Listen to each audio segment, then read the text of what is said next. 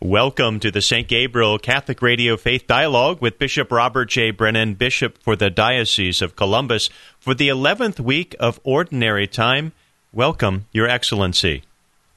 Thank you very much. How exciting to be talking with you today. Well, this is an exciting week for you. Starting tomorrow afternoon, you'll be meeting with fellow bishops from across the country. That's right. Um, we were supposed to meet in Denver, but uh, like much of the world, we're meeting um, through Zoom, and they've done a lot of work to prepare for that. And so uh, um, we'll be meeting through Zoom. It's an efficient way of getting things done, and there's a little bit of a relief in not having to travel. But I have to tell you something. This is going to be our third such meeting, and there's a sense of loss they're not seeing one another. And so it's exciting that things are starting to return, but we're not there yet. And uh, there, there, there is something about human interaction, being together, uh, encouraging each other. There are the meetings themselves. You can be pretty efficient by Zoom and get the meetings done. But there's something else that happens, you know, when we're talking to one another, uh, praying together, being at Mass together and praying together. Um, talk, the side conversations where, on the one hand, it helps us to go deeper into the work that we're doing at the meeting, but also kind of encourage and maybe give each other ideas for what's what we're uh, carrying back at home, so that we can support each other. So there is a loss, um, but uh, I do look forward to our discussions. And I have a couple of bishops who are staying with me here figuring that well if we are going to be if the time is already dedicated and we're going to be on the computer we may as well be on the computer together. What an inspired idea that is. Uh, i'm sure that gives you a lot of support and uh, a lot of camaraderie and like you said some prayer time together. Exactly. Exactly. Mm. so we're looking forward to that as well. So um, it's it's a pretty important agenda. It's not packed. You know, usually the November meeting is the very heavy business re- meeting. The June meeting is a little more reflective. This year it's going to be business because that's what you do on Zoom. But on the other, but on the other hand, um, you know, we we don't have all the business material that we would normally do. You know, like elections to committees and. Um, uh, and um, some of the other housework um, that we would normally do, approval of budget, those things. But um, we we do have some important topics to discuss. Um, one, we, some things we're going to be talking about a letter on marriage, and um, and and that's exciting. Uh, one of the things that's gathering a lot of um, attention, but is really miscommunicated, is the letter on the Eucharist. Um, basically, it's become very, very political, and that's not what the point of the letter is. Um, obviously, I, I, I would we, generally have time where we talk about the um, p- political situation in the United States, some of and, and, around the world. So we, we deal with the issues of the day, and th- that that will come up in its appropriate places. But this letter on the Eucharist is not a specific letter about the President of the United States or about any other politician. Um, it does. There's a po- point in it about Eucharistic consistency, but this goes back. On the one hand, it's an old discussion. On the other hand, it's the beginning of something. So the old discussion. This goes back to about 2019. You may remember that Pew Study research report that indicated large, large numbers of mass going Catholics do not necessarily believe, or at least profess belief, in the real presence of Jesus in the Eucharist. Now, I don't know how the questions were asked. I mean, you know, there may be nuances and all that, but the bottom line is we see that as a crisis of faith and something that we have to take seriously as bishops. And so we've all been trying to address that in our diocese, but together we're working on some kind of Eucharistic revival. You add to that last year's experience of the pandemic and the fact that we had to shut down for um, a couple of months, um, and you say, "Wow, that need for Eucharistic revival becomes even more pointed. It's it's a greater need, and um, and so that's where this letter comes out of. And one of the steps is is a letter actually. Uh, the I should say the work comes out of that, and one step is the letter. So what we have on the agenda is really a discussion that the doctrine committee is being commissioned to draft something for us, and it's meant to be a three-part letter, and it would be called "The Mystery of the Eucharist in the Life of the Church: Why It Matters." And so, the, in terms of a letter, this is just giving the green light to the outline that they propose and um, and to go ahead and do it. And so basically, it's this it's three parts: the Eucharist, mystery to be believed. Secondly, the Eucharist, a mystery to be celebrated. Thirdly, the Eucharist, a mystery to be lived. And so um, the political question does come up in that um, third part about the, the myst- Eucharist a mystery to be lived, so that our lives are transformed by the Eucharist, but also what's been called Eucharistic consistency, um, and that deals with the nature of um, our our communion, Eucharistic communion, and the problem of serious sin. And then the third part is missionary discipleship. So it's part of it, but the real impetus is about our approach to Jesus Christ being present to us in the mystery of the Eucharist. So we deal with things like real presence, his healing, the sacrifice of the Mass. We deal with unity, beauty, identity in terms of the celebration. Um, and, and, and the Eucharist is very much the heart of who we are and what we believe. It, it nourishes us along the way, but it expresses who we are and leads us to the eternal banquet of heaven. This is Bishop Robert J. Brennan uh, speaking about the USCCB meeting that'll start tomorrow afternoon and the letter on the Eucharist. Uh, Bishop Brennan, I know that uh, you have such a deep devotion to our Lord and the Eucharist.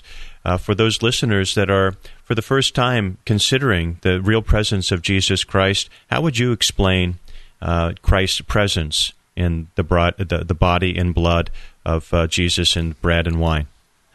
I had a friend. He since went home to the Lord, but he he he told me he's a priest. He said one of the best explanations he said came from a third grader, and he pointed to the cross, and he said he to a crucifix, and he said that looks like Jesus, but it's not. And then he said, and the Eucharist doesn't look like Jesus, but it is. Mm. And I thought to myself, there you go.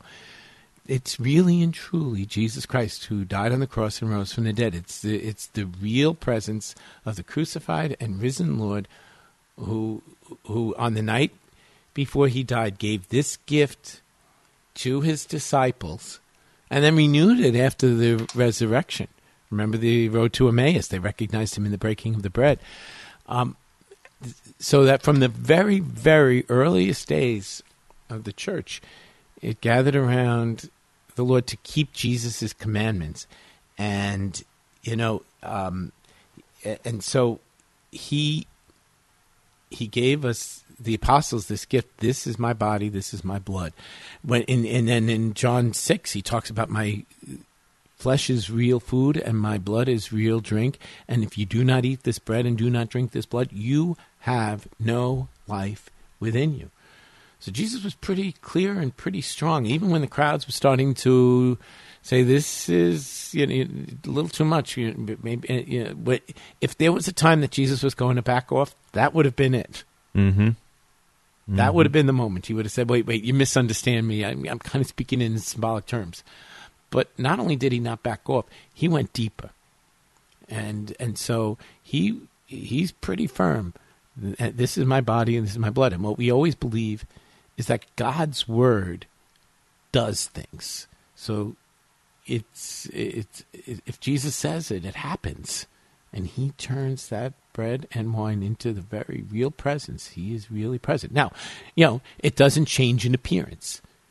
It doesn't uh, t- turn in, you know, like it doesn't change in in um in in, in its uh, properties. It still looks like, tastes like, it has all the physical properties of bread and wine.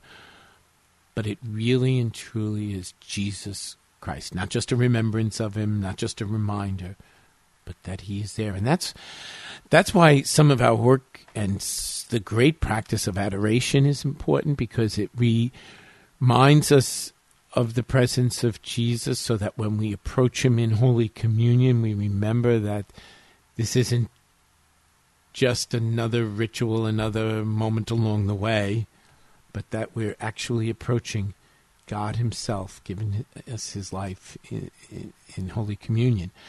Um, and so adoration helps to draw us in, gives us that sense of longing. Um, it's the reception of Jesus in Holy Communion that changes everything. Uh, Bishop Brennan, uh, you have uh, placed at the center of the renewal effort in our diocese the Eucharist.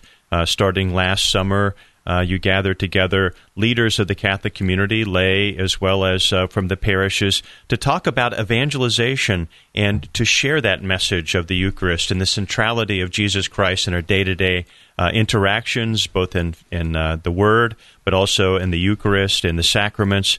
Um, that work has uh, completed. At least those reports have been submitted as of a couple of weeks ago. That's correct. And we had a celebration last week. Um, I had a chance to thank all the members of the different subcommittees on evangelization. We gathered uh, for the Eucharist and then uh, share dinner together. Um, wow, what a, you know! Isn't it great that uh, this is the work of the Holy Spirit that all these things are coming together. Mm-hmm. Um, our national work on the revival of the Eucharist, um, and then our Real Presence, Real Future campaign, and then and part of that actually, really, the groundwork for it is, is the work that we've been doing on evangelization and i thank father adam streitenberger for his leadership in that and all you, you, you, you at St. Gabriel Radio and all those who, who were part of it. Um, it was a, it, the reports are exciting and it gives us some real recommendations. Um, some of them are things we should be doing immediately. Some of them are things that we roll out over time. Um, you know, and just at the heart of it all is the Eucharist. So we look forward to our day, our gathering in August, the end of August, um, for a two-day celebration of what the Eucharist means in our life here in Central Ohio.